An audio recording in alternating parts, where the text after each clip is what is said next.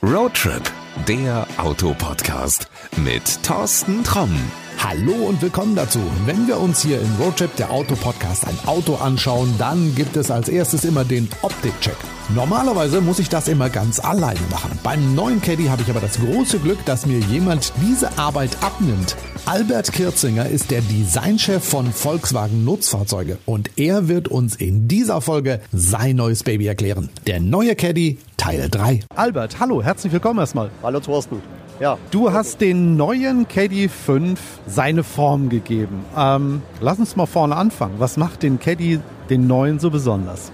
Also erstmal glaube ich, wenn ich jetzt Design erklären muss, dann erkläre ich hier mal was ganz, ganz Neues.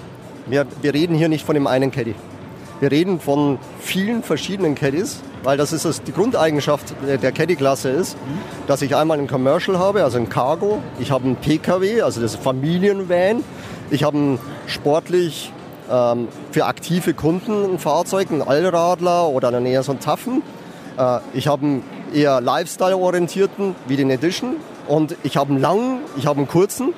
Und ich habe einmal eine Heckklappe, wie sie neben PKW bekannt ist. Andererseits gibt es aber im gleichen Fahrzeug eine Heckflügeltür. Äh, dann habe ich LED-Scheinwerfer, ich habe Basisscheinwerfer, ich habe ein langgezogenes LED-Band im Heck oder sehr, sehr konventionelle, einfache, kostengünstige Rückleuchten in der Cargo-Variante. Ich habe schwarze Bumper, ich habe äh, lackierte. Also den einen Caddy gibt es nicht und das macht einen ganz anderen Designanspruch aus, als wie wenn ich ein einziges Auto designen muss. Ich muss im Prinzip mir ein, ein Gesamtgefüge überlegen im Design. Wie bist du damit angefangen? Erstmal haben wir, haben wir gesagt, okay, diese Herausforderung, alles gleichzeitig zu designen, wie kriegst du das in den Griff? Also muss man mit Zielbildern arbeiten. Und Zielbilder heißt, wenn ich verschiedene Charaktere haben möchte, dann habe ich ganz banal in Menschen gedacht. Ich habe mir verschiedene okay. Schauspieler oder bekannte Persönlichkeiten oder Leute, die ich persönlich kenne, habe ich mir vorgestellt. Ja? Der eine, der ist so der, der sleeke Anzugtyp zum Beispiel, so à la James Bond. Ja. Sehr, sehr elegant, trotzdem kraftvoll. Der andere ist vielleicht so eher der, der, der roughe Typ, so ein Reinhold Messner. Oder der andere hat einen ganz besonderen Charakter, den, den da überlegst du zuerst mal, ja, da, weißt du, da steckt mehr drin, so ein Christopher Walz. So, du legst dir diese Charaktere zurecht und dann überlegst du, Mensch, wie könnte jetzt spezifisch jeweils diese Variante aussehen? Ja, und dann komme ich dazu, der mit dem Anzug, das ist zum Beispiel super glattflächig, sleek, clean, ja, elegant. Der andere aber so ein, so ein Messner, ja, der will so ein Tool haben. Ja. Und ja, am Schluss haben wir entschieden, welchen Charakter wir als, als Leitcharakter nehmen. Und wir haben gesagt, der mit dem Tool, der muss es sein. Ja? Wir, wir machen ein Werkzeug. Der Caddy ist ein Werkzeug. Und das ist ein Werkzeug, ob ich jetzt ein, ein sportliches, aktives Fahrzeug habe oder ich habe einen Kastenwagen.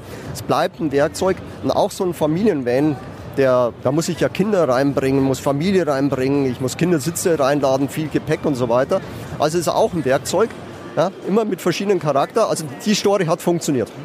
Und dann sind wir hergegangen und haben gesagt, okay, wie bringen wir die jetzt jeweils auf den Punkt? Sag mal ein bisschen was zu. Wie sieht zum Beispiel der Familiencaddy, wie du eben gesagt hast, wie sieht er aus? Ja, typische Familiencaddy, hätte ich jetzt ja schon mal gesagt, natürlich ist er im, im Privatsektor. Also er, er hat ähm, ja, einen sehr, sehr hohen Lackanteil. Es sieht, sieht modern aus. Ja, man, man möchte sich auch ähm, beim Nachbarn zeigen können. Ja? Also muss er gut aussehen. Ähm, er muss aber trotzdem diesen, diesen Raum haben, ja? diese, diese, diese Praktikabilität. Und rein optisch von außen hat er dann an bestimmten Stellen ähm, Hightech-Feeling, wie zum Beispiel LED-Scheinwerfer. Mhm. Ähm, das ist, glaube ich, für, für, für, Designer ist das, ist das doch so der ganz große Wurf gewesen. Du kannst auch mit diesen LED-Scheinwerfern optisch sehr viel erzeugen. Ja, unbedingt. Also mit den unterschiedlichen Scheinwerfertechnologien kannst du heute sehr, sehr viel machen. Bei, beim Caddy haben wir angefangen, das Licht entstehen zu lassen. Aus der Karosserie raus fließt das quasi in das Auge. Der Scheinwerfer ist das Auge. Aus der Karosserie fließt das in das Auge hinein. Ja? Und, und dadurch sitzt das richtig im Gesicht drin ja, und, und betont die Fahrzeuglängsachse. Das formiert sich über das Tagfahrlicht und ganz zentral sitzt dann die Pupille. Eine total äh, interessante Spielwiese. Also ich höre das ja manchmal von vielen Leuten, die sagen, so ein Auto, das hat ein, ein schönes Gesicht. Also du als Experte siehst es auch wirklich als Gesicht an, die Front des Autos. Unbedingt. Also ein Designer sucht ein Gesicht, er sucht einen Charakter und am Schluss brauchst du ein Auge, vielleicht irgendwie einen Mund. Ja? Ähm, und wenn du das subtil machst und trotzdem beim Produkt bleibst, es ist immer noch ein Auto. Ja? Ähm, dann funktioniert das auch. Da darfst du es nicht übertreiben. Also wenn ich jetzt auf den Caddy Panamericana schaue, ähm, da haben wir ja ohne Chrom haben wir ähm, den Lackanteil aus dem Auge heraus nach unten gezogen, haben sozusagen einen, einen, weichen Verlauf, der sich nach oben hin schließt, äh, äh geformt. Man könnte sagen, da ist vielleicht ganz versteckt ein Smiley drin. Ja?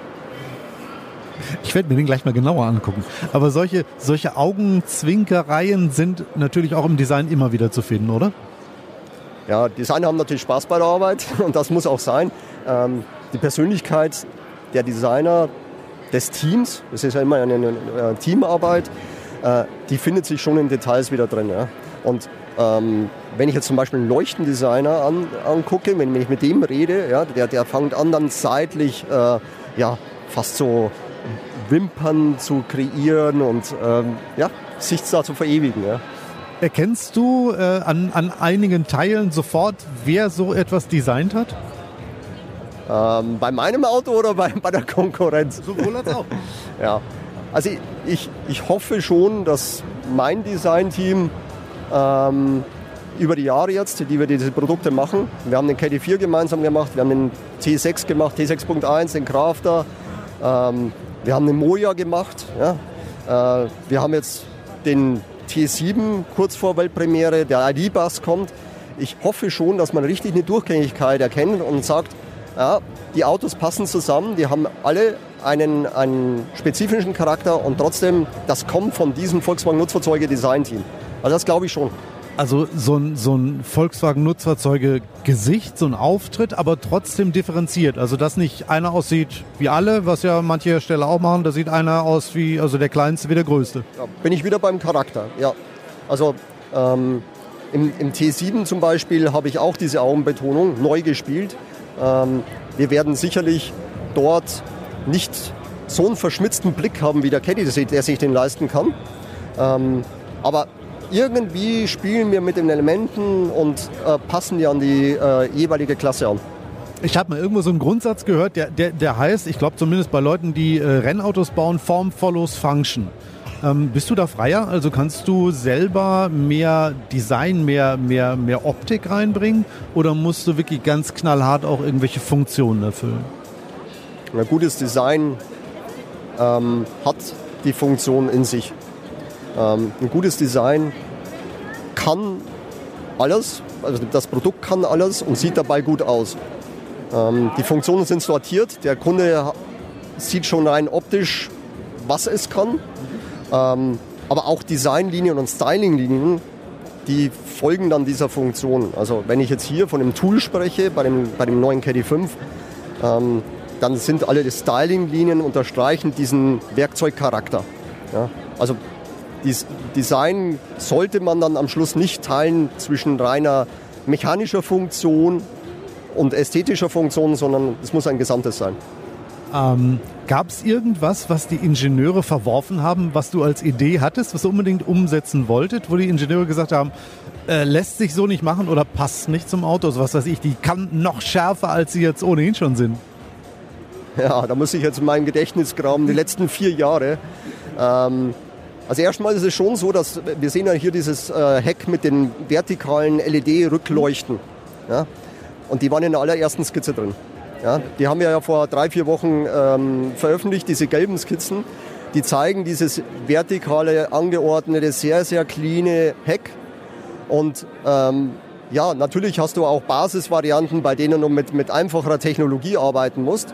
Aber diese Grundidee haben wir in verschiedenen Ausprägungen doch verwirklichen können. Man muss halt immer schauen, dann, was ist gerade das Target und ähm, ja, wie gehst du damit um. Bei dem Edition drüben sieht man noch die ursprüngliche Skizze, da ist nämlich dann mit, mit äh, schwarz-glossy ähm, das richtig zu einem Gesamtvolumen zusammengefasst. Da wirken die vertikalen Leuchten gar nicht mehr so vertikal, sondern sind verbunden über eine horizontale. Und das durfte ich dann nur bei dem Edition oder da habe ich es durchgekriegt. Ja. Aber es ist jedes Mal eine Diskussion?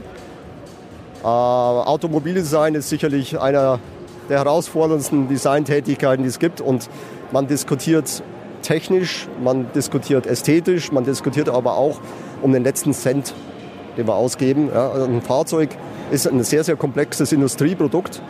Ähm, man glaubt es nicht, ja, wenn ein Auto für 10.000, 20.000, 30.000 Euro auf der Straße steht, dass wir trotzdem auch bei 30.000 Euro und bei 40.000 Euro und auch bei 50.000 Euro wegen 10 Cent wirklich harte Fights machen. Da zeigt sich dann hinterher, wer der Stärkere ist. Du hast aber eben was angesprochen, was ich nochmal ganz spannend finde. Du hast gesagt, da muss ich in meinem Gedächtnis kramen und so vier Jahre ungefähr zurückgehen. Das heißt, du fängst irgendwann an, ein Auto zu designen, was in drei, vier Jahren auf den Rädern stehen will. Wie erkennst du denn den Zeitgeschmack? Ich meine, dieses Auto ist jetzt da, ihr habt das Tuch runtergezogen und alle haben gesagt, wow, geil. Das passt jetzt genau in 2020. Wie weißt du, was 2024 oder 2025 modern cool sein wird. Kennst du die Geschichte ähm, mit, mit dem Garten? Du gehst in den Garten hinein, du legst einen neuen Garten an. Nee. Wenn du einen neuen Garten anlegst, dann pflanzt, pflanzt du da ein Bäumchen, dann machst du dort vielleicht einen kleinen Bachlauf, dann äh, gehst du rüber und kaufst du, was weiß ich, für die, für die Hecke seitlich da, ähm, irgendwas. So, und dann gibt es zwei verschiedene Typen, mindestens zwei verschiedene Typen. Der eine sagt, jetzt gucken wir die alle äh, seitlich rein, weil die Hecke zu klein ist. Ah, wo ist der Schatten für diesen großen Baum? Der Garten ist nicht komplett, also muss ich jetzt anfangen, Gartenhäuschen zu bauen. Ich brauche eine Markise, ich brauche eine Terrasse und so weiter. Und die sind einfach nicht zufrieden damit. So, und als Designer, da habe ich ein Bild im Kopf. Ich lebe in der Zukunft. Das ist einfach ein völlig anderer Wesenszug.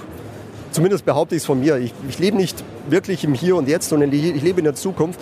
Und wenn ich einen Garten anlege, dann ist der für mich fertig, wenn er angelegt ist. Das heißt, wenn ein Baum dann zehn Jahre später wirklich so groß ist, dass ich drunter sitzen kann und vielleicht ähm, äh, den Schatten genießen kann. Ich stelle mir ihn aber schon am Anfang so vor und ich freue mich, wie er wächst, aber ich stelle mir eigentlich immer das Endprodukt vor. Und das ist eigentlich so eine Grundeigenschaft als Designer. Ja, du lebst in der Zukunft und du weißt eigentlich, und du bist da super interessiert, was, was, was könnte alles kommen. Und für dich ist es eigentlich schon wieder da. Ja? Und das Auto heute, das hier steht, ist für mich schon wieder an der Stelle Vergangenheit. Und für den Kunden ist es neu. Und so soll es auch sein. Ich lebe weiterhin in der Zukunft und weniger im Hier und Jetzt. Das finde ich gut, weil dann haben wir mit Sicherheit in wahrscheinlich vier, fünf Jahren wieder irgendwas, worüber wir reden müssen. Also natürlich wird noch ein T7 kommen. Wenn ich jetzt mal was zum Design frage, sag mal was zum T7, bin ich mir schon sicher, was dann kommt. Ja, unterhalten wir uns äh, demnächst irgendwann mal. ich habe es geahnt, aber ich kann mir nicht vorwerfen lassen, ich habe es nicht probiert. ähm, super spannende Geschichte. Vielen, vielen Dank, dass du uns so kleine Einblicke gegeben hast, was ein Designteam alles machen muss, bis irgendwann mal das neue Auto da steht. Albert, ganz, ganz heißen Dank. Ich wünsche dir viel Spaß in deinem geheimen Designstudio und äh, bin schon auf den T7 gespannt. Und ich wünsche dir noch viele interessante Design-Interviews. Wenn du dir die Arbeit von Albert Kirzinger mal genau anschauen möchtest, dann sieh mal in die Shownotes. Da ist zwar kein Caddy drin versteckt, aber es gibt zumindest einen Link zur Webseite von Volkswagen Nutzfahrzeuge.